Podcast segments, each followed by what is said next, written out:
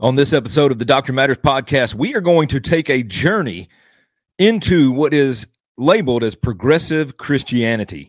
Over the next few episodes, we're going to examine progressive Christianity and see if progressive Christians are truly Christian at all, or if this God that they talk about, this Jesus that they talk about, is some sort of made up God that they have fashioned from their own belief system.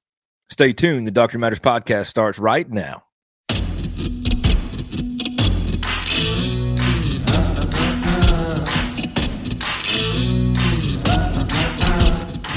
Welcome to the Doctrine Matters podcast, a tool to help believers rediscover true biblical doctrine and to help them understand and live out their faith in their homes, in their churches, and in their communities. Thank you for listening to this episode. Let's get right to it.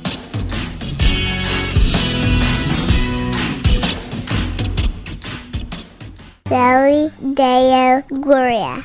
Well, hello, everybody. Thank you for tuning in. As mentioned in the intro, we are going to begin a series of listening to some sermons from a progressive church. Now, you may be wondering what sparked this interest, and it's because I see people and hear people that have such faulty views of God and such faulty views of the Bible that I, I wonder where this comes from. So, if you listen to the last episode, stop listening to Christian music in that episode, we listened to a video from Derek Webb, who wore a dress to the GMA Dove Awards, which is a Christian music industry awards show, much like the CMAs or the MTV Music Awards were. If you're uh, old enough to remember the MTV Music Awards, I don't know if they still do those or not, but either way, it's an award show much like that. It, it just celebrates Christian music and those that create Christian music.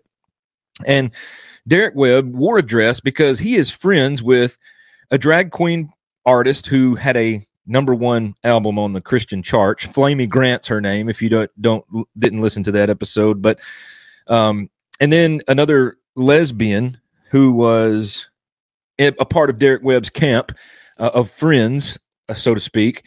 He said that he heard from a, a pastor named Stan Mitchell, and the reason he wore a dress is because if his allies are getting hit with stones from our culture, but you are not getting hit by the stones. You're not close enough. So he decided to wear a dress to fit in with them and fit in with the culture and fit in with this reprobate mindset of the LGBTQ. And it, it was Stan Mitchell he mentioned. So it, it started the path for me down. Who is this Stan Mitchell guy? So Stan Mitchell, oddly enough, is from about 15 minutes up the road from where I live in Northeast Arkansas. He planted a church in Nashville, Tennessee called GracePointe Church. And this church, just like Stan Mitchell, is a progressive church. It, it is a place for progressive Christians to gather and be safe or in a safe space, you might say. Uh, it is an affirming church. When it, when I say affirming, I mean affirming the LGBTQ.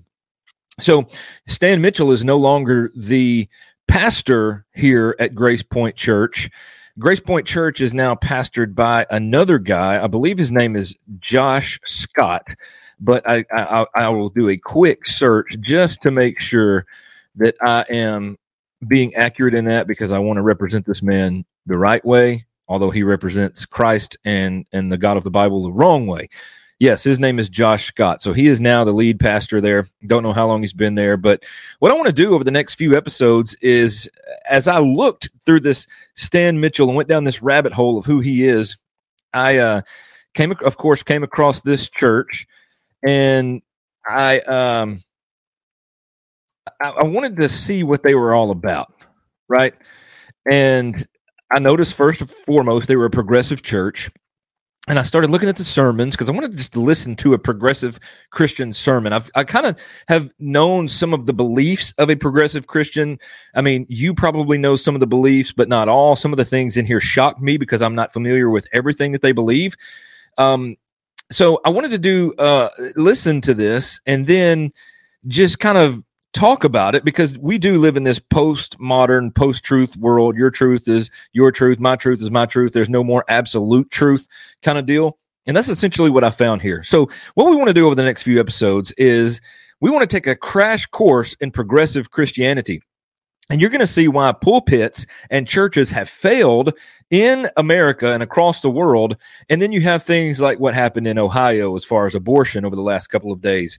You can go Google that, look at that if you want to. Uh, on, we may talk about that on another episode. But for the next few episodes, I want to follow this journey with this church because it's interestingly enough when i interesting enough that when i started looking and, and, looked at their sermons back at the beginning of october they started a sermon series entitled a crash course in progressive christianity so i just want to look at these these sermons from a biblical standpoint and i don't want to be critical hypercritical of these things and i don't want to give you my thoughts and commentary simply from my thoughts or maybe my frustrations or maybe my arguments, but I want to look at everything from a biblical perspective. So we're going to look at episode, uh, this episode is going to look at um, sermon number one from this new series, A Crash Course in Progressive Christianity. And we're going to line this up with the Word of God. So without further ado, let's just go ahead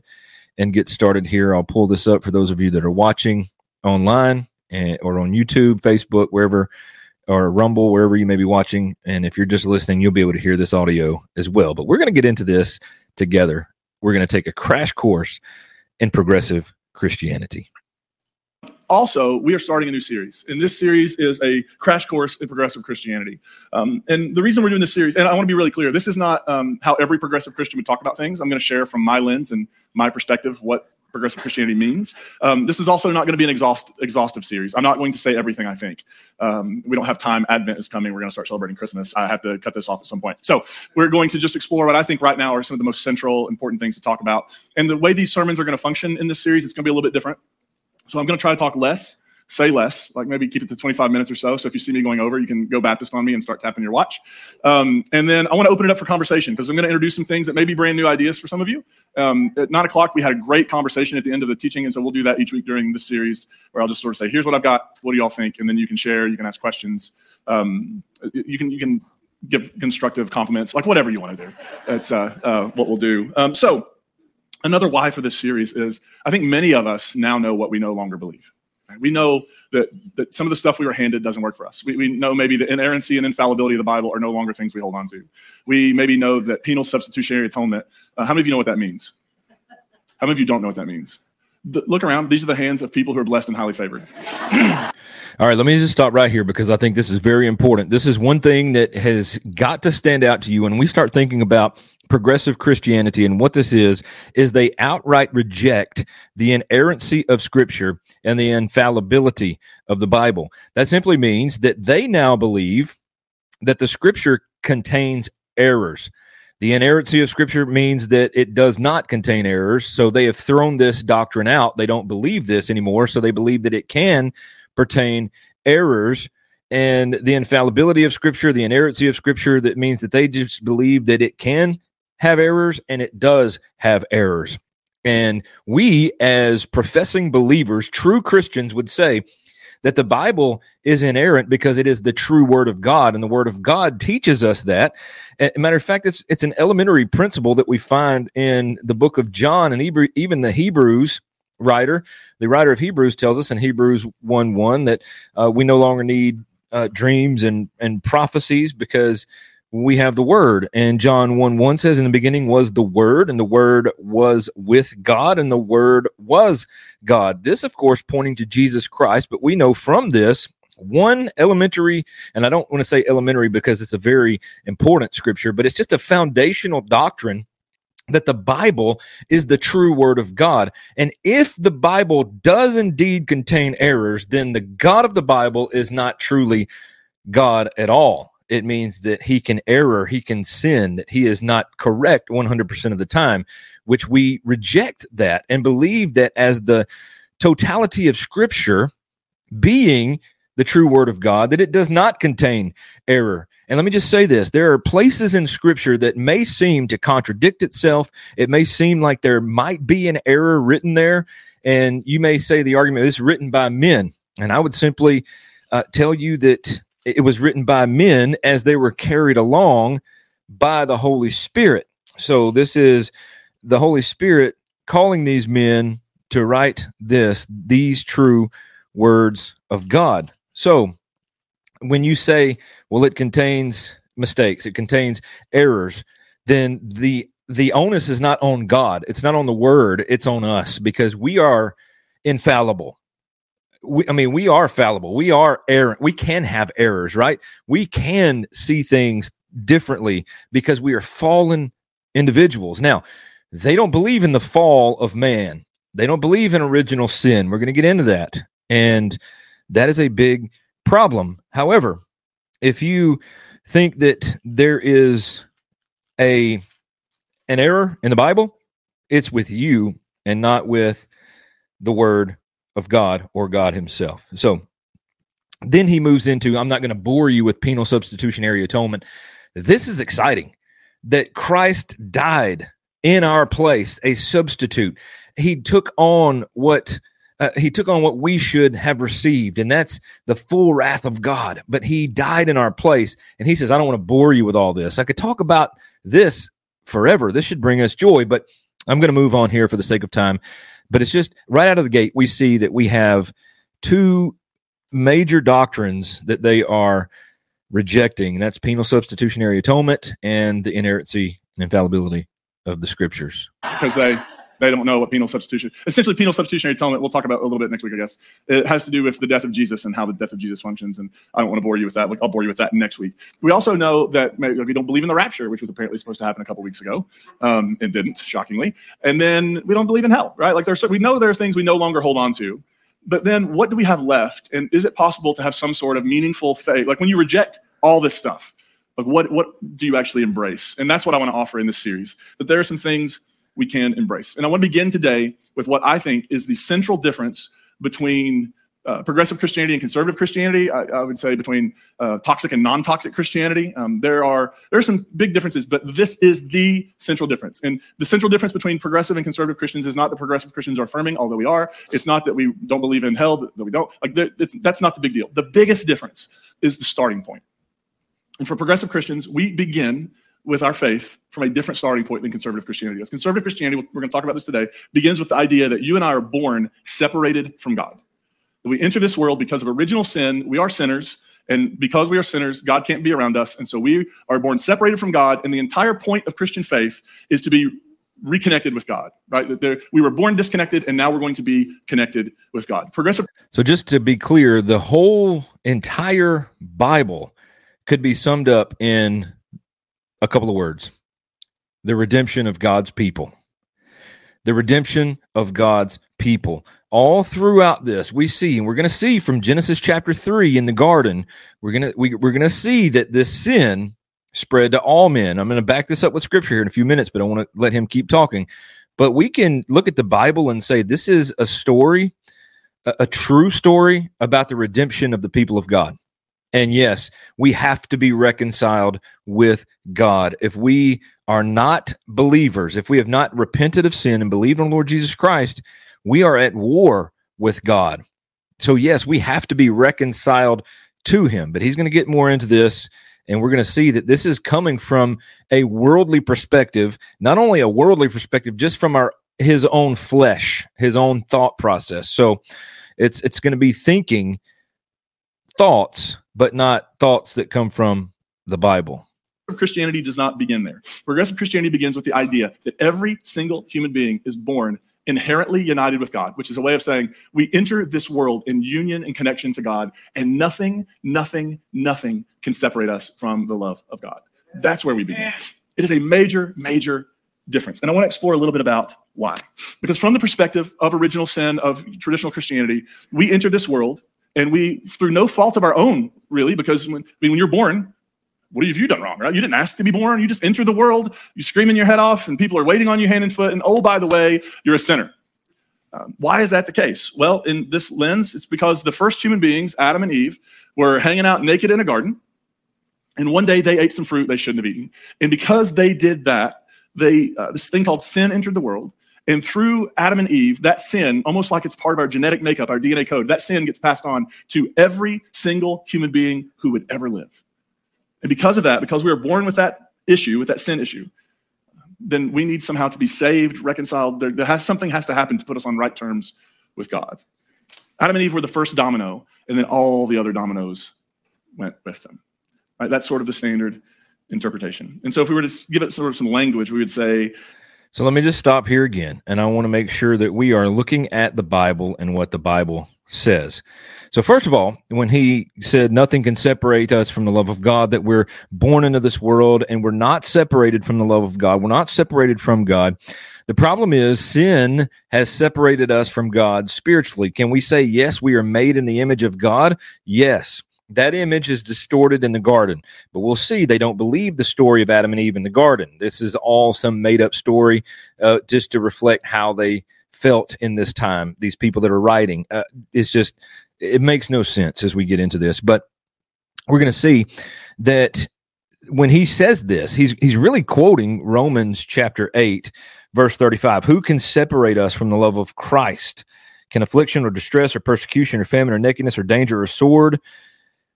Who can separate us from the love of Christ? That that nobody or nothing can separate us from God. The problem is in this book, this is Paul writing to believers. Paul is writing to those who have been saved.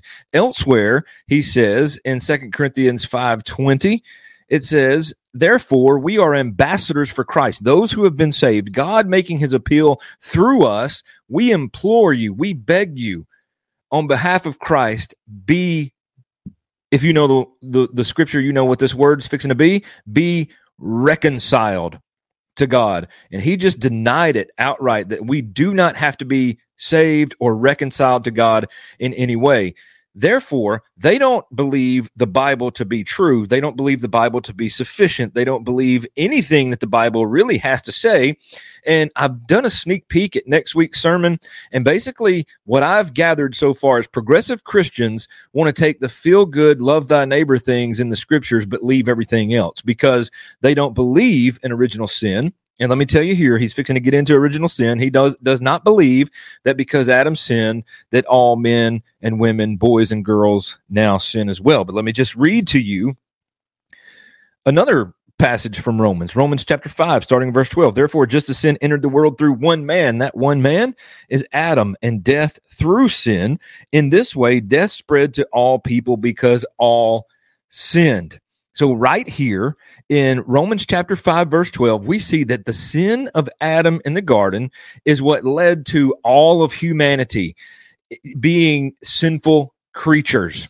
We have inherited a sin nature from our father Adam. And then Romans 5, Paul goes on to talk about this new Adam being Christ. If we were to slip down to Romans chapter 5, verse 18, it says, So then, as through one trespass there is condemnation for everyone, not just those who believe in the Bible. It even means those progressive Christians that don't believe in the Bible. Because Adam's trespass, one trespass, there is now condemnation for everyone. So also through one righteous act, righteous act, there is justification leading to life for everyone. For just as through one man's disobedience, the many were made sinners. So also through the one man's obedience, the many will be made righteous. So, because of Christ, we are now we now can be reconciled to God. Uh, to be reconciled to God, we must repent of our sin and believe on the Lord Jesus Christ, and then the condemnation that does not happen Romans chapter 8, verse 1 Therefore, there is now no condemnation. Guess what? For those in Christ Jesus. How do you become one of those in Christ Jesus? Well, you do what Jesus himself said in Mark chapter 1, verse 15 repent and believe the gospel. You repent of your sin, turn from your sin, believe on the death, burial, and resurrection of Jesus Christ, and you will be saved. Then you will have no condemnation. And then we can go further down into Romans chapter 8, and we can say with boldness that nothing can separate us from the love of God for those of us that are in Christ. So, those are some things I want you to keep in mind as we continue to listen to what he's having to say. That for many Christians, if not most in the world, their primary understanding of the meaning of Christianity is that it is about overcoming sin and separation from God. Does that sound familiar? That's sort of how we were taught it. I don't see it that way anymore. And partly that's the case because almost 14 years ago, I became a parent. And what has been the case for me my entire life, I think, is that my head has been playing catch up with my heart um, because my heart went places that my head wasn't allowed to go. Does that make sense? So when people ask, when did your faith shift and all that, for me, it wasn't just, you know, it was partly engaged around reading the Bible, but that was trying to help my head catch up to my heart. My heart knew intuitively that some of the stuff I'd been preaching and teaching just wasn't very good. And I wanted to go and I wanted to find something better. And it's scary. But then for me, this was a heart issue. Leaving original sin behind, leaving this idea of separation from God started in my heart. And it started, I mean, my, I was already making a journey toward progressive Christianity uh, when our oldest was born, but something about holding, and he was six pounds and he couldn't talk back yet. I want to highlight this comment. He couldn't talk back yet.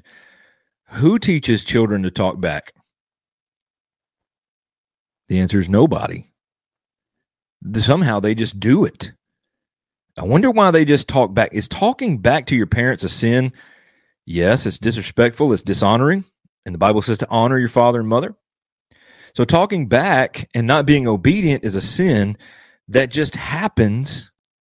Why? Because this child has inherited a sin nature from his father Adam. Not this father, not Josh, but the Adam of the Bible in Genesis chapter 3. And this is going to come into play here in just a few minutes. Think about this quote. He couldn't talk back yet.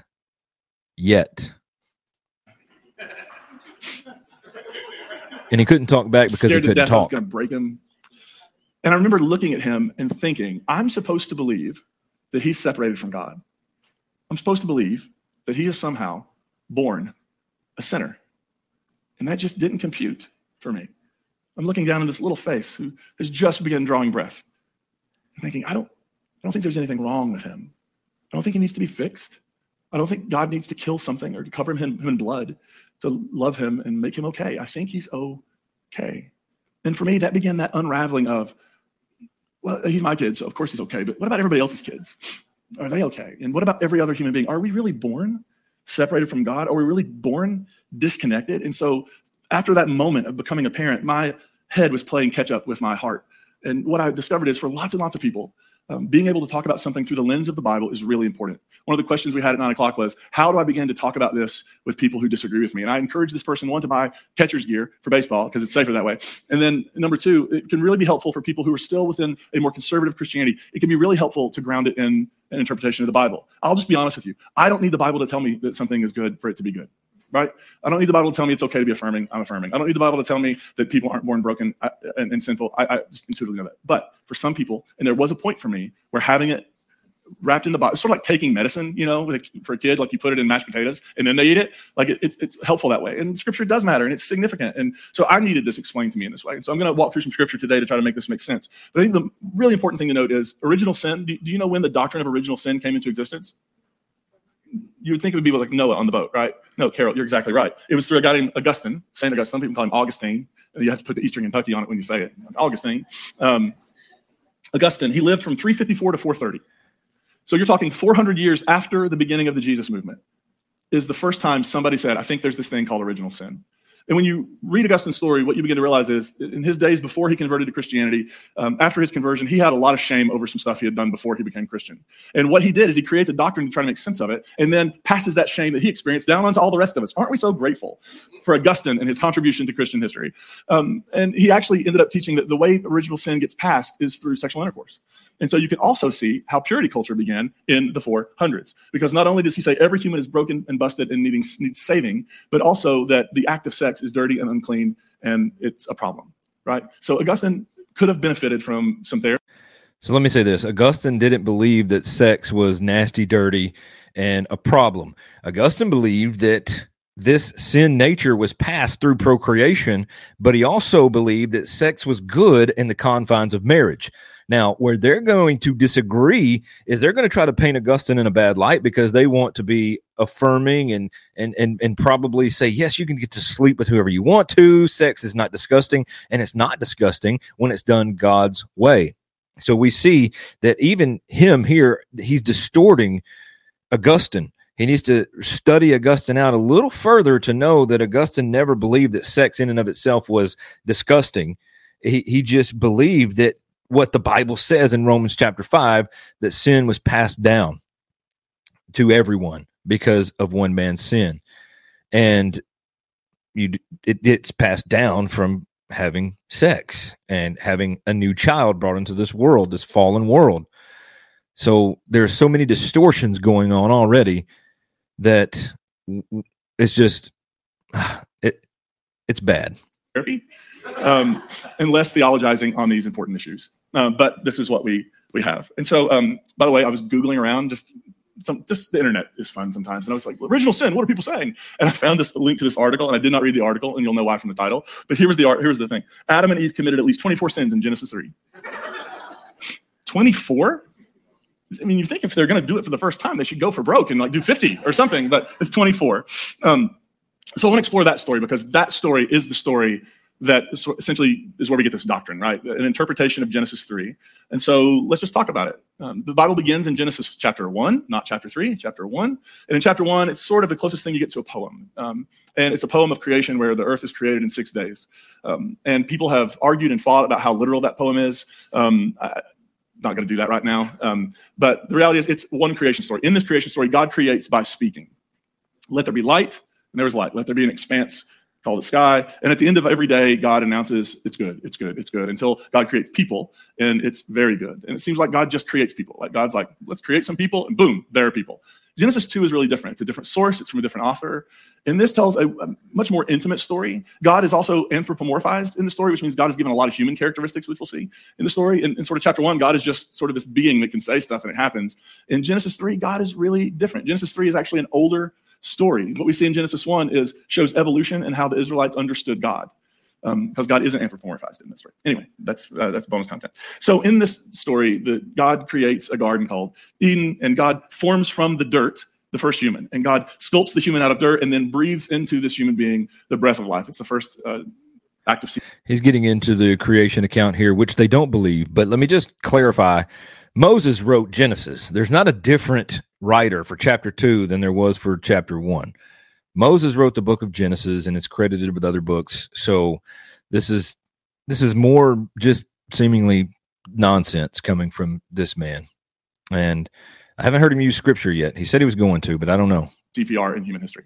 Um, God breathes into this being, and the being becomes alive. Eventually, there's another being, Adam and Eve. They're these two people, and their job is to join God in caring for all creation. And God tells them in this garden, there are all kinds of trees. You can eat from any of them. There's the tree of life. There's, you know, uh, fig tree, like whatever. You can have all this. There's just this one tree. It's a tree of knowledge of good and evil. Don't eat from this tree. If you eat from this tree, bad news, you're going to die. So um, naturally, by the way, can we just talk about God's parenting style? it would be like me going into our living room with uh, a pair of scissors and laying on the coffee table and saying, kids, I want to draw your attention to the scissors. Don't touch the scissors. Do not pick up the scissors and run. And do not chase your brother with the scissors you're running around the room with, right? You don't draw that kind of attention because the moment you say don't do that, it's like when I set a drink down on the table. Kids, I have a drink on the table. They were nowhere near, but you know where they're all at? They're all right here. It's like this thing in kids, like, oh, I can't do that. I want to get as close to doing it as possible. Um, and so God so he had another analogy that broke down immediately. So he says that uh, God's parenting style, first of all, he's challenging and talking about God in such a flippant way that is not bringing reverence and all to his name and challenging his parenting style. So if you heard him correctly, he said, if I lay a, it's like God is doing this, like a, like if he were to lay down scissors and say, Hey kids, here's scissors, don't touch it it's bringing attention to the scissors and naturally kids instincts are going to want to touch the scissors and do whatever the parent says not to do. Well he then turns around and says it's like when i have a drink and i'm sitting down and it's on the table and all of a sudden i have a drink and the kids were nowhere to be found and now they're right all around the table. Did he tell the kids that he had a drink? Most times kids you can set scissors on the table a drink on the table and you can say hey don't knock this off. Don't pick up these scissors and run with this. Don't stab anybody. Leave these things alone. They're going to look at it and want to do those things. You could not say anything, and kids will still find it and still do things that they shouldn't do, like pick up the scissors and run, which is why you have to give them direction. If we didn't give our kids direction, we'd have kids running all over the place with scissors still and also running around with suckers in their mouth. And we tell them not to run with suckers in their mouth either, right? You have to give kids direction. So God was giving them direction. This is the law. do or as they would know it the law right? The, the law comes later but the, god was giving direction. Hey everything in this garden good. Just don't touch this one. You've got all this just not this okay? So if they didn't have that direction they were going to go they would eventually wind up at that tree anyway.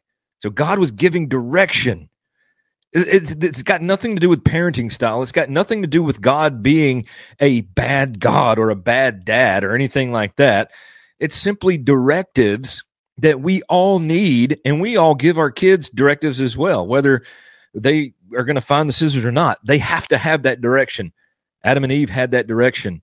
Everything's yours except that. That one's mine. Don't touch. God does this, right? Like there's this tree, there are these trees. You can eat of all these, you can't eat of this one. And then if you've never heard this story before, you're going to think this is wild. Then a talking snake enters the story. Yes, talking snake enters the story. Apparently, the snake is not crawling because that happens at the end of the story. Um, and so, like the, the, snake, just with legs, just walks in and is like, "Hey, how are you? Totally normal. I'm a talking snake." That's what happens. The snake says to this uh, first humans, "Like, look, I don't think I think God's afraid that if you eat this, you're actually going to become like God, and then God is not going to have the monopoly. So, you know, try it out." And they eat the fruit and something happens. At the end of Genesis 2, we are told these first humans were naked and unashamed. Now, I think this idea of being naked and unashamed is deeper than just not wearing clothes, right? I think it's something more significant. It's a vulnerability. It's a uh, walking into a space and not feeling like you don't belong there. It's not feeling like you have to hide anything. It's not wearing a facade. It's not putting on a mask. It's not pretending. There's a vulnerability between these two people, and they don't even recognize it. They just, it's the most natural thing in the world for them a, a vulnerability, a trust. And then they eat this fruit, knowledge of good and evil. Then the eyes of both were open, Genesis 3 7. And they knew that they were naked. And they sewed fig leaves together and made loincloths for themselves. Then they heard the sound of the Lord God walking in the garden at the time of the evening breeze. And the man and his wife hid themselves from the presence of the Lord God among the trees of the garden. But the Lord God called to the man and said, Where are you? A couple things. God shows up for a walk, like you do when you're God. Right? See, God is more like God has human quality. Like the idea that God could walk is a human quality. Then God shows up in the garden, starts looking around, and God's like, I thought I made people. Where are the people? And God says, Where are you? It's, it's like God is really bad at hide and seek. Can't can't find or maybe God's playing a game with them like when my kids you know they're small and they play hide and seek and you can see their feet sticking out or they just put like a bag on their head or something and you're like I can see the rest of you. Maybe that's what we're supposed to think but it, here's another problem in their thinking is that they don't believe that God apparently is an all-knowing God and all-powerful God. God knew exactly where Adam and Eve were. He knew exactly what they did and covered themselves. He knew exactly what they were doing but to bring God down as some sort of really bad at hide and seek or um, uh, just playing a game with Adam and Eve, this is not game. This is not a game. This is sin, and this has got severe repercussions for the entire human race. And this guy's up here just laughing it off as if God is bad at hide and seek, as if God doesn't know exactly what he's doing. Either way, God starts looking for them and says, Where are you? And the man says, I heard the sound of you in the garden and I was afraid because I was naked and I hid myself. And God said, Who told you that you were naked? And did you by chance eat from that tree that I told you not to eat from? Now, this idea of the knowledge of good and evil, think about it like this. When- so here's another thing, and I'm sorry to stop it so soon, but God also knew that they ate from the tree of the garden in the garden of, of knowledge of good and evil. He knew that because he is all knowing. He knew what was going to happen. He decreed these things before the foundation of the world. And let me just say this that if God didn't know that they ate of the tree, then God would be learning something. Therefore, a God that has to learn is not a God at all. That's open theism and that's heresy. So I don't know if they believe in open theism. I'm not sure exactly. I've only listened to this sermon and then part of the other one that we're going to look at on the next episode. But um, God doesn't learn anything. God knew exactly what they did. When you think you possess the knowledge of good and evil, then you get to decide who is good and who is bad. And eventually, you get to decide what happens to the good people and the bad people. The good people get rewards, the bad people get punished, right? That's the knowledge of good and evil. It's deciding who's right, who's wrong, who lives, who dies. That's the knowledge of good and evil. And these first humans take the fruit, they eat it, their eyes are opened, and suddenly the vulnerability that they were able to exist with, the trust, the, the, the lack of self consciousness, Because hasn't everybody had that dream where you show up to school naked?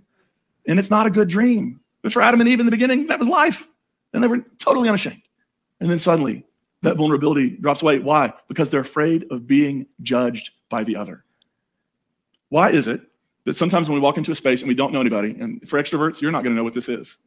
Um, I, I, waffle between extrovert and introvert. You ever walk into a room and just think they're going to think I'm the dumbest person they've ever met? Anybody else ever do that? Like you're totally nervous to walk in. Yes, do that all the time. There's none of that before, and now there's this fear of: Are they going to like me? Are they going to judge me?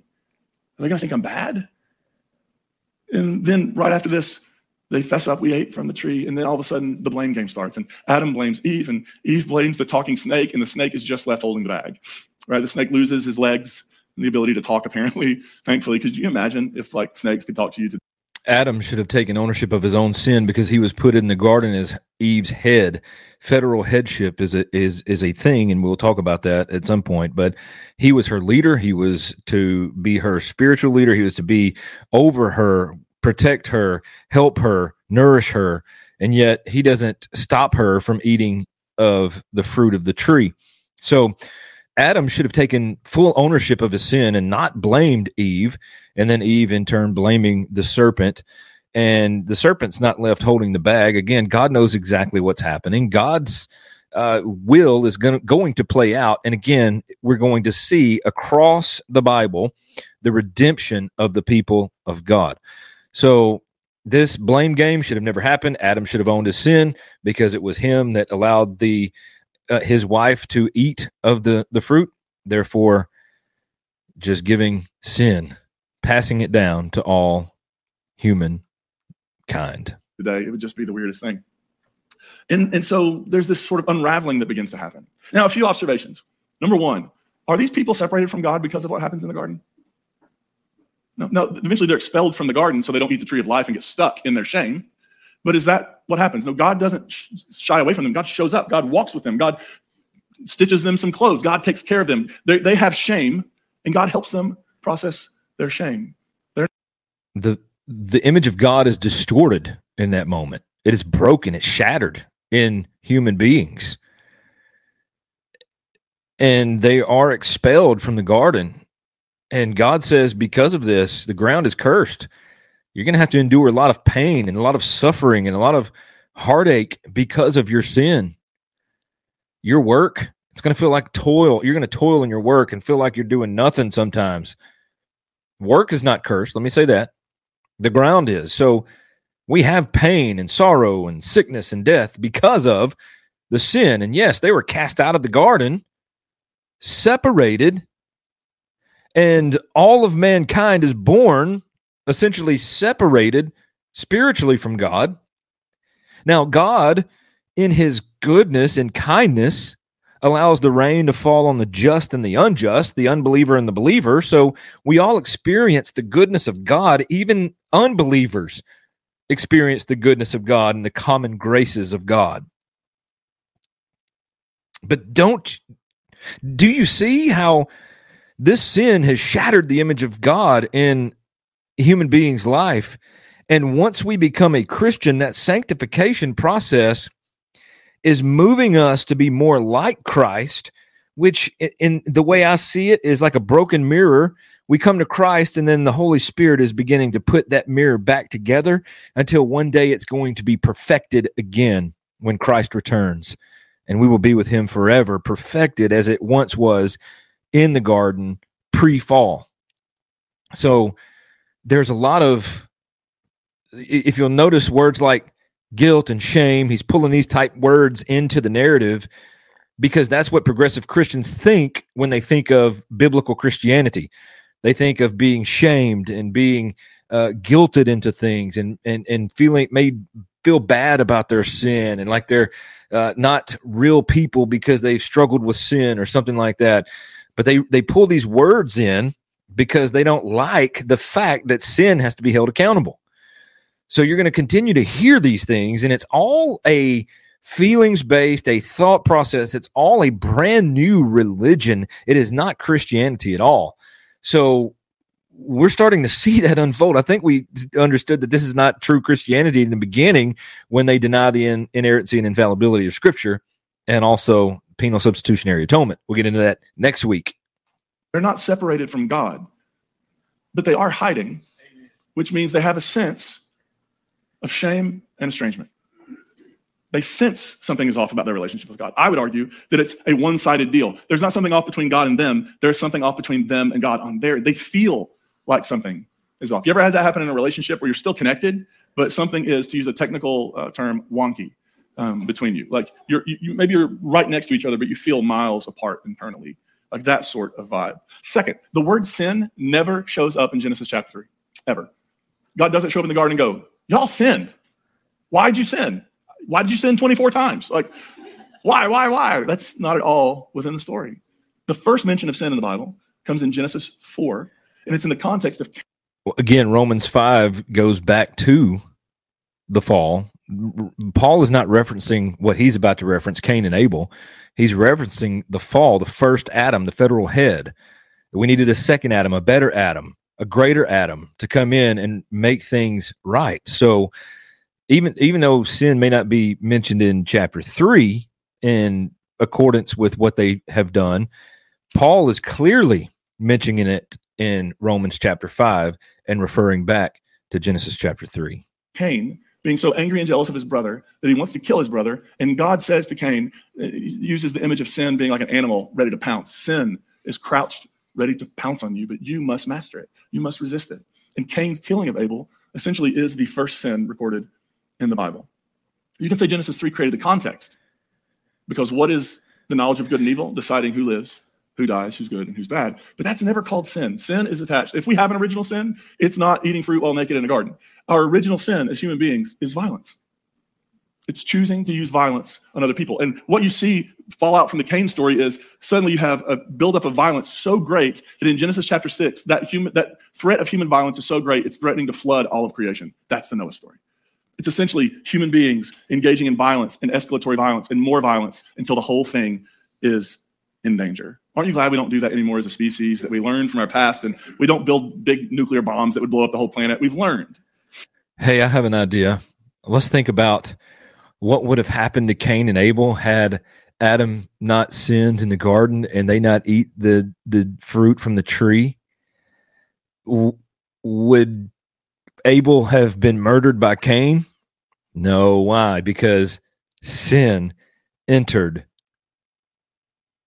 And that's the reason we see it called sin in Genesis chapter um, is it four or six? Uh, whatever it is.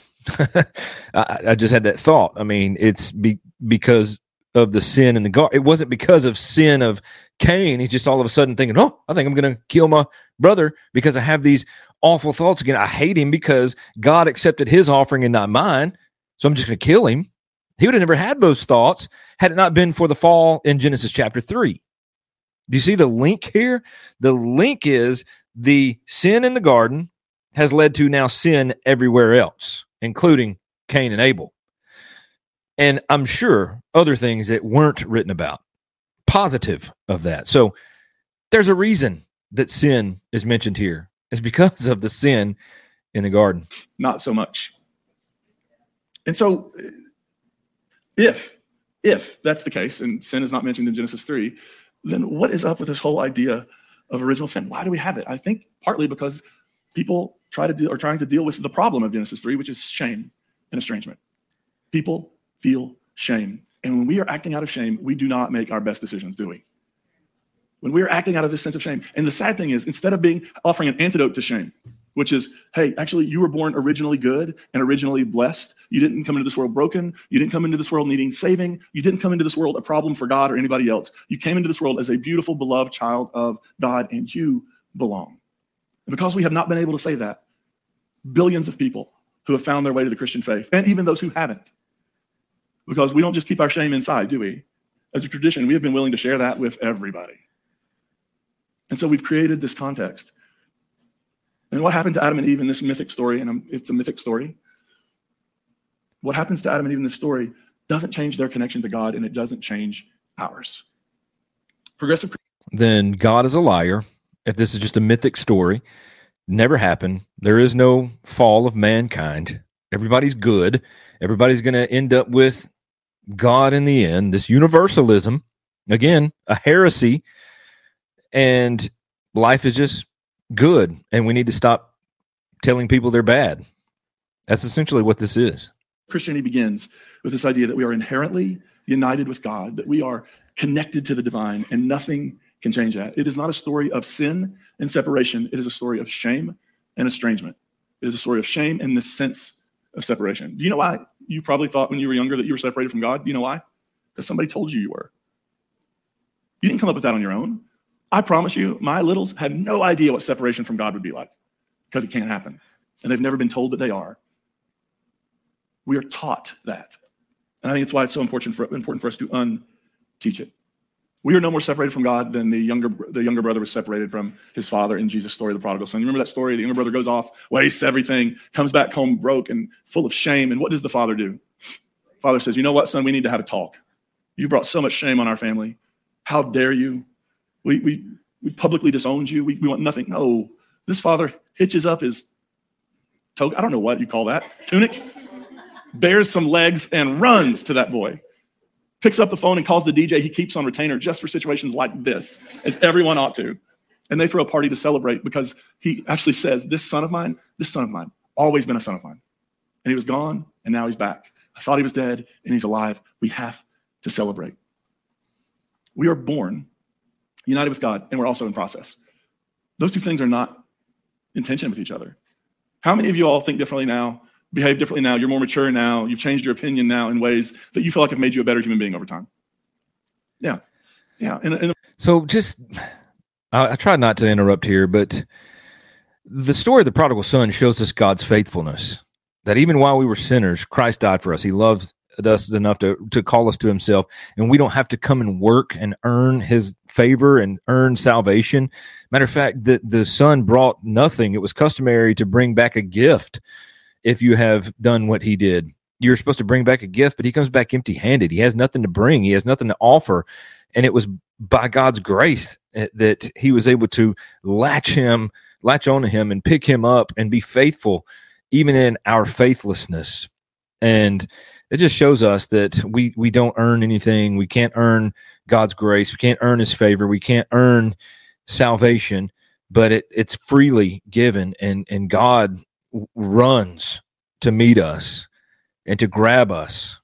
And I could spend a lot of time talking about the prodigal son, but I, I just try to really quickly get those words out. But he is totally raking across the coals the actual meaning of the Bible in many places, as you've already seen. The religious language, we would say we've repented over time. We've changed our mind about things. I am so grateful that when I started preaching at 15, the, who let me preach at 15, by the way? You want to talk about people who have some bad judgment. I'm saying this lovingly, but who's letting him preach now? Because this is bad. Like, yeah, let's put that kid up there. Um, when I first started preaching in the mid 90s, um, they, they, recorded everything on cassette tape. Thank God, because hardly anybody has a cassette tape player anymore. And that means that those sermons are exactly where they should be lost to history because they're awful. Uh, not only is the delivery bad, but the theology stinks. Uh, and I was struggling because even as a younger person, I, I had senses inside what I'm saying doesn't feel good. It doesn't feel like good news, but it's true. So I have to say it. And then I learned it's actually not true. There are lots of ways of looking at things, and there are better ways to be Christian. I've changed over time, and I still will. If you listen to my sermons in 10 years, if I'm still around and preaching, I hope that you're like, that guy changed. He changed. He, he thinks differently now. He learned something new, and he changed. I hope he changes by repenting of his sin and believing on the Lord Jesus Christ. His mind as a result, we're all in process, and that's okay. So, a couple thoughts, and then I want to open it up for conversation. One, um, bad theology always creates bad anthropology. And What I mean by that is when you have toxic opinions and beliefs about God, it transforms into toxic opinions and beliefs about human beings, right? Um, and somebody at the nine o'clock pointed out that it actually also is true opposite. Um, when you have bad, uh, toxic opinions of humans, you can then cast that out into the universe and call that God. And it isn't it interesting that uh, Anne Lamott says that you know you've created God in your own image when God hates all the same people, people you do? Isn't it interesting that my God always agrees with me and always dislikes all the people that I dislike and always, isn't that really, really interesting? It could be because we made that God up. And now we've created a. Um, There's so much to say here. They are making up a God as well. They are making up a God. They're fashioning him into what they want him to be. They're making him a God of love, love, love, love, love, love, love. And they're taking away wrath and his justice. So they're doing the same thing they're accusing others of. And um, and I can see what he's saying too is we let human beings dictate what we believe about God and, and we let what we've heard about God dictate what we believe about humans. And he says that God dislikes the same type the same type of people I dislike and all those things. That's the problem when the Bible is not your standard. Because I can tell you that God hates sin, all types of sin. And it's all throughout the scriptures. And they're going to say that because God hates that, that so are his followers, so are Christ followers, true Christian or biblical Christians are going to then hate the people that he talks about. And that's simply not true. Some Christians, some professing Christians have done that, but not all. When the when the Bible is your standard, you ha- you begin to have a better understanding of who God is, who people are, who we are. So you have to start with the word of God the totality of scripture, not cherry pick verses and believe that some of it's mythical language, not believe that some of it is made up and just simply not true, but believe that it is the true word of God. I think I think maybe some people should have you know the sign when you walk somebody's house and says beware of dog. I think some people have to like put a sign that says beware of God because their image of God is so toxic that it then leads them and justifies their abuse and mistreatment of human beings, right? Because if your God is a genocidal maniac, then you can too. If your God is hateful and will roast billions of billions, almost everybody who's ever lived in a literal hell forever, then why can't you do whatever you want to them while there you go. they're here? Why can't you shame everybody who's ever lived and too? If your God is hateful and will roast billions of billions, almost everybody who's ever lived in a literal hell forever, then why can't you do whatever you want to them while they're here? Why can't you? We'll roast them in hell forever. they don't believe in hell, even though the Bible talks about hell. Um, they they I guess they believe love wins, Rob Bell type stuff. I don't know, but but they don't believe in the God of the Bible, folks. They've got this made up, exaggerated story of who he is, and then they've taken all of their thoughts and their emotions and the, all, all the things they've experienced in life and created a totally different God. And this is very sad. And these people are some of the folks that will burn in hell for eternity if they don't truly repent of their sin and believe on the real Jesus Christ that came and died, was buried, and rose again. You shame them, guilt them, harass them, oppress them. Why can't you try to strip their rights away from them?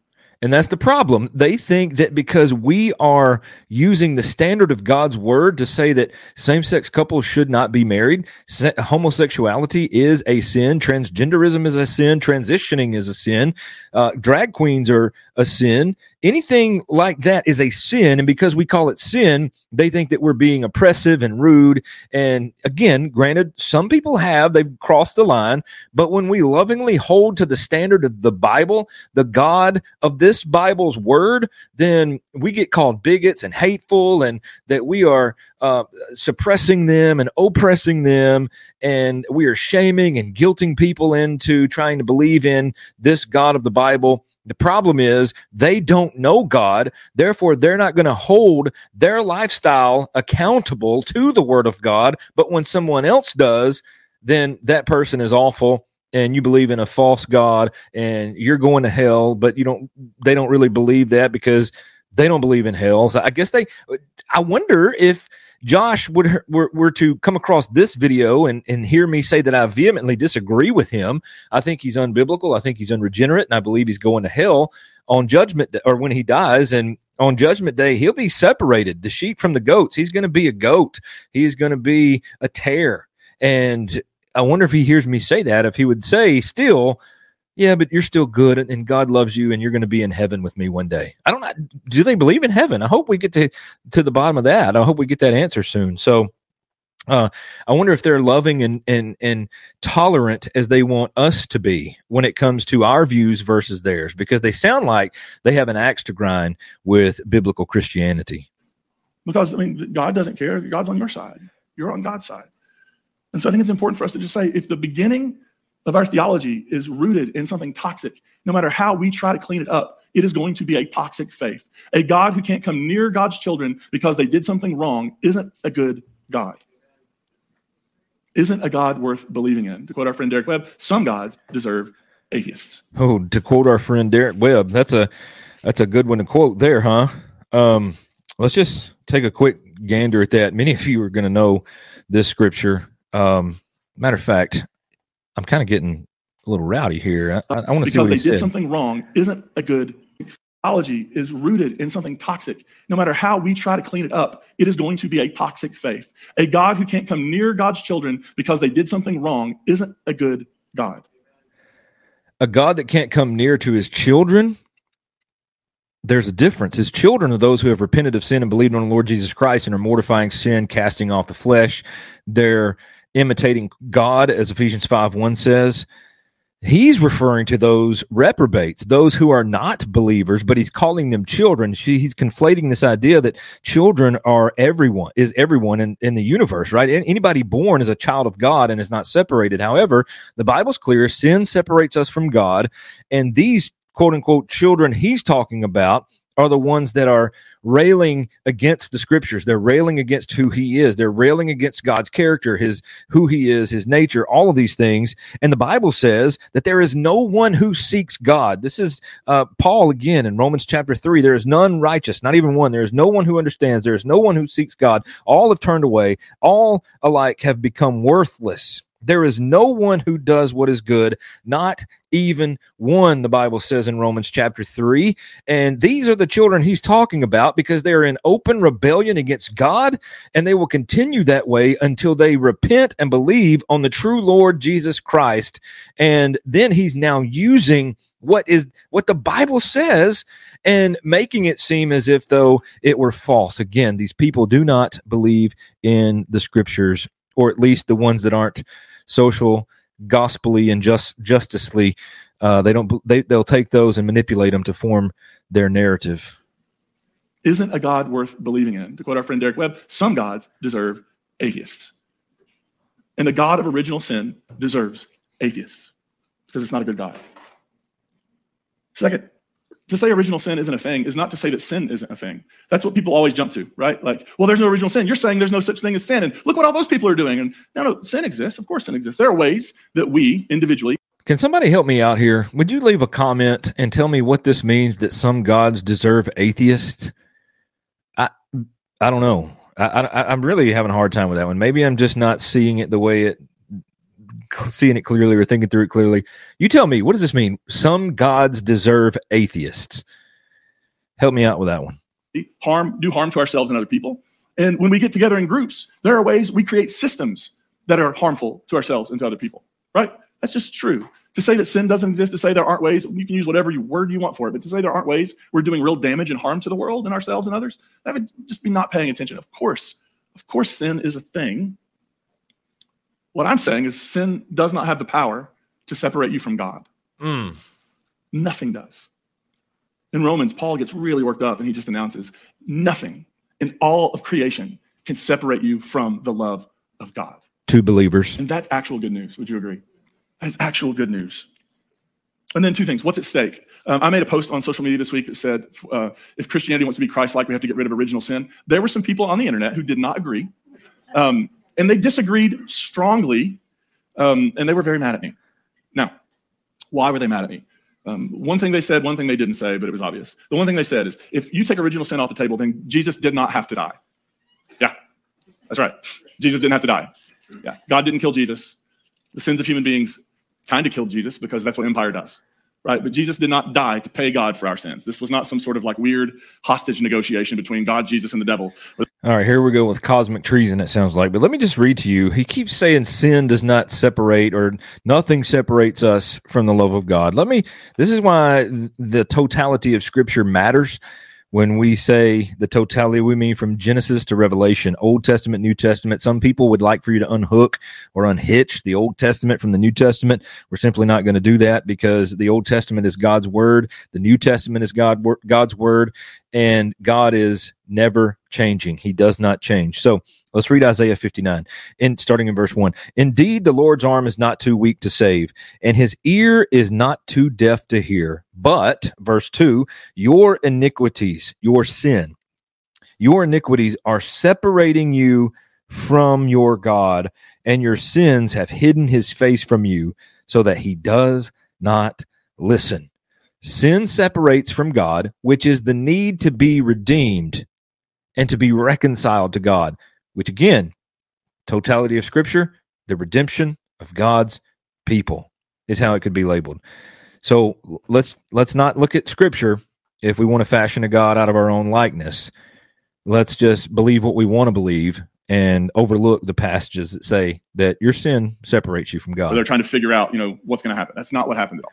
Jesus did not have to die to make you right with God. We're going to talk about that a little more next week. We're going to talk about what does it mean to be Christian in the progressive Christian lens. But fundamentally, Jesus did not have to die so that God could like you or feel good about you or see you differently. Can you imagine the kind of parent I would be if if our kids my kids messed up and I was like, all right, go get the goat. Now we have to kill something to make you okay. No, no, God doesn't operate that way. That's not how God operates. That's how humans operate sometimes. But I don't think that's how God operates primarily. So one is what's at stake? Atonement theology. Like figuring out, explaining the death of Jesus, explaining why it happened, and looking at the actual human causes of it, not the divine causes because there were none. And then second, the thing they didn't say, which was very apparent, is that when you take original sin off the table and you tell people that they are they're not separated from God, they're born united with God, whether you go to church or don't go to church, whether you believe in this faith or any faith, you are united with God. You're a breathing human being, you're in. You lose control over people. Right? You lose control over people. It is, and listen, conservative Christianity has, does a much better job, um, terribly, of motivating people because they use shame and guilt like crazy, and they use fear like crazy right? It's this idea that, uh, for example, if you're trying to get people to do trunk or treat at a fall festival, in the progressive world, you just got to hope they're feeling it. In the conservative world, you can say, yeah, we need you to do trunk or treat. And if you don't, God will send you to hell. First of all, nobody says that. I've never said that. Uh, I, I, don't use guilt and shame to people. Um, when I have a gospel conversation, I lovingly talk to people. I lovingly share uh, what the Bible says, and and that um, sin separates from God, although they don't believe that. The Bible says it. I guess they don't believe the Bible, uh, which is probably why he doesn't have one on the table there. Uh, I bet you that we won't see one this whole series. If we do, I'll be shocked. Uh, but um, I don't tell, I don't use sh- shame and guilt and scare tactics to scare people into heaven because that's not what the Bible teaches. The Bible teaches us to preach the gospel. How can they hear without somebody teaching? Faith comes by hearing, hearing comes by the word of God. We must teach the word of God, not guilt and shame people into people. That's guilt and shame has created many false conversions. We simply have to tell them. And if they get scared of judgment, that's on them. We have to use the language that the Bible uses, but we don't have to scare them into heaven because scaring them into heaven has led to many false conversions and many people on their way to hell and many people who thought they were once saved because they were scared into heaven or scared into salvation are now preaching progressive churches. And you may be thinking, isn't a trunk or treat already kind of like hell? Maybe. Ours won't be, but some of them can be. Um, and, and essentially, the two motivators that I grew up with, and I bet some of you did too one was fear, the other was certainty. We have certainty. Why would you doubt your faith? Why would you question your beliefs? We have certainty. We know that we know that we know that we know that we know. All those other people, they think they know. We know, right? Certainty, fear. One false move and God is going to get you. You ever feel like God was just sitting on a park bench with a newspaper with like two eye holes cut out, just like watching you to see if you messed up? Fear and certainty. What I've learned is those two things that were the primary motivations given to me for my faith. Fear, I don't need. Never make your best decisions when you're afraid. Right? Certainty. Fear is language that's all throughout the scriptures, and we need to be fearing God. And that is a long lost doctrine, and it is long lost with these people. They have thrown out the Bible, and they're they're rewriting the Bible. We can't have because it doesn't exist. And those are the primary two motivators. And when you take those away, you lose control over people. If I can make you believe that you're fundamentally broken and that I have the solution to the problem, I can get you to do whatever I want you to do. I can take all your money, I can use you and abuse you and be toxic towards you, and you'll think you're stuck because I've got the answers. So I think that's, I don't, they never said that part out loud because they don't believe that's actually going on, but I think it is. Original sin helped us for 2,000 years almost control the masses. And now, and one of the things we have to say in the progressive world is like, if people don't think what you're doing matters, and if it doesn't mean something to them, they're not going to engage it. And that's actually okay. It's better than giving people all sorts of phobia and fear and toxicity through which they're now trying to make sense of their life. So we begin here. In other words, I want to be gay, lesbian. I want to do what I want to do, and I don't want you to call me out on it. I don't want you to hold me accountable on it. Once you do, yeah, you're just a, a bigot that doesn't like people, and you're you believe that biblical Christianity stuff. This this is all translated into men love their sin more than they do God. Not with sin and separation, but we begin with you. You are a beloved child of God, born in the embrace of God, and nothing can ever take that away from you. Are you with me? Yes. All right. So let's do this. We're going to take some questions, comments. Um, um, if you make rude remarks, remember this is on the internet, so it'll live forever. Um, yeah, you, you, can ask questions, you can offer perspective, whatever. We just I, I, these are big topics, and I want to make sure that I'm not a monologue. I want to hear where you're at and what you're thinking. So we're going to start. Adam, do we have anything online yet? Are we are we good? Does anyone want to go first? We have one Murph right over here.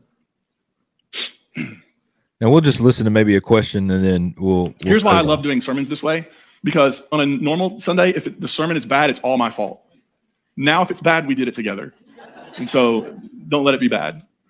It, okay. I don't know if this. With all due respect, it was bad. Maybe you have something to back up this question, or maybe it's just your opinion. I'm just curious. Why make the tree if, like, I feel like that's just setting like humans up for failure. So yeah. why make the tree? okay. Um, for his good pleasure his will. Um, he wanted to. God is in the heavens. He does whatever he pleases. So here's why because this is a story. This did not happen in human history. It is a story. And what do stories need? Stories need the option to go one way or the other. Like, for example, I use this a lot. I'll use it till I die because I think it's a good point. The movie National Lampoon's Vacation. Hang with me. If that movie was opening credits, they plan a trip to Wally World. They go to Wally World. Everybody has a great time and they drive home. I'm not watching that movie. I need them to meet disaster for it to be an interesting film. I need them to jump the car in the desert. You know what I'm talking about? I need them to do that. I need that to happen because stories need that. Now, I think there's something else going on with this story in particular. That this story is a part of the Torah, which is the first five books, which are a collection of writings, strands of which existed and then got brought together during a period of time called the exile. Now, the exile was a time when uh, Judah, um, Israel had already been defeated. Judah gets defeated by the Babylonians. They're taken to Babylon in exile. And then the longing is to go back home. Um, most scholars think the Torah got its final form during that period. So it's interesting that they would begin with a story of we were in paradise, everything was right, then we made some choices, um, which the prophets would say were allowing injustice to go unchecked, uh, not caring for the poor, the widow, the orphan, um, that sort of thing. And because of that, then we had this sense of estrangement from home, and we're left sitting by the rivers of Babylon, weeping and hanging our hearts, right? Because so I don't. This is not a literal. I mean, this story, if you take it literally, has a ton of problems. I mean, let's just begin with the fact that God doesn't seem to know very much. uh, not, not what you would expect God to know, right? You would expect God to have more information. This God isn't all knowing. This God doesn't seem to be all powerful. This God is not everywhere all at once. This God is hanging out in a garden looking for some naked people. Like that's what's happening in this story. Wow. And so if we take it literal, like Adam existed, and because Adam and Eve sinned, all of this gets passed down to us. Well, that, that, but what we know from science and scripture, that, that's not how it worked. The earth is not 6,000 years old. Don't tell Ken Ham. Uh, or maybe do. I'm going to cut it off. That's enough of that. Um, we don't need to get into the the question and answers there because I think we've heard enough in the first sermon that will give us a very good foundation of progressive Christianity. And I think uh, overall, I would say that progressive Christianity so far is not a Christianity at all. Now, my mind could be changed. Your mind could be changed over the next coming weeks as we just listen to a few more of these sermons. And I think it's important. You may ask, why again are you doing this? Why are we listening to sermons on progressive Christianity? Is because this type of thinking leads people into more and more sin. You see our world getting, it just seems to be like in Ohio. I mentioned at the beginning of this episode, they now have legalized abortion again. There's uh, they say it's health care. It's abortion is health care. When Roe versus Wade was overturned, it was sent the abortion back to the states, and Ohio said, "Hey, this is what we're going to do." And a bunch of people, 2.2 million people, said, "Yes, abortion is now part of our constitution in the state of Ohio." It's because you have people that would profess to be a Christian, but when you dissect and get into their worldview, they're really progressive Christians that have fashioned a God out of their own thinking and their own way of life. So uh, that's um, it for episode or sermon one as far as our crash course of progressive Christianity. I'd love to know what you think if you listened this far. I know that I wanted to turn it off several times when I was listening to it the first time, but I didn't. And uh, I'd love to know what you think. I'd love to know what you think about their stance on some of these major doctrines and uh, what you think overall as far as progressive Christianity. And if you've ever had to engage with one, maybe you live with one, maybe uh, maybe you work with one, maybe you just know someone who would pr- pr- profess to be a progressive Christian. I'd like to know how those interactions go. So uh, I'd love to know your thoughts, what you think about progressive Christianity, and uh, all those things. So feel free to leave comments. And uh, until next time, when we do it again, we'll listen to uh, this man talked more about penal substitutionary atonement and why it was unnecessary and why, and we'll see even see if he believes Jesus really died or not. So we'll see what they believe when it comes to the death of Christ on the cross. And uh, again, we'll look at that from some biblical perspectives and uh, we'll go from there. So until next time, I hope you enjoyed it. I hope that you are seeking the scriptures to try to combat some of these things. And until next time, God bless.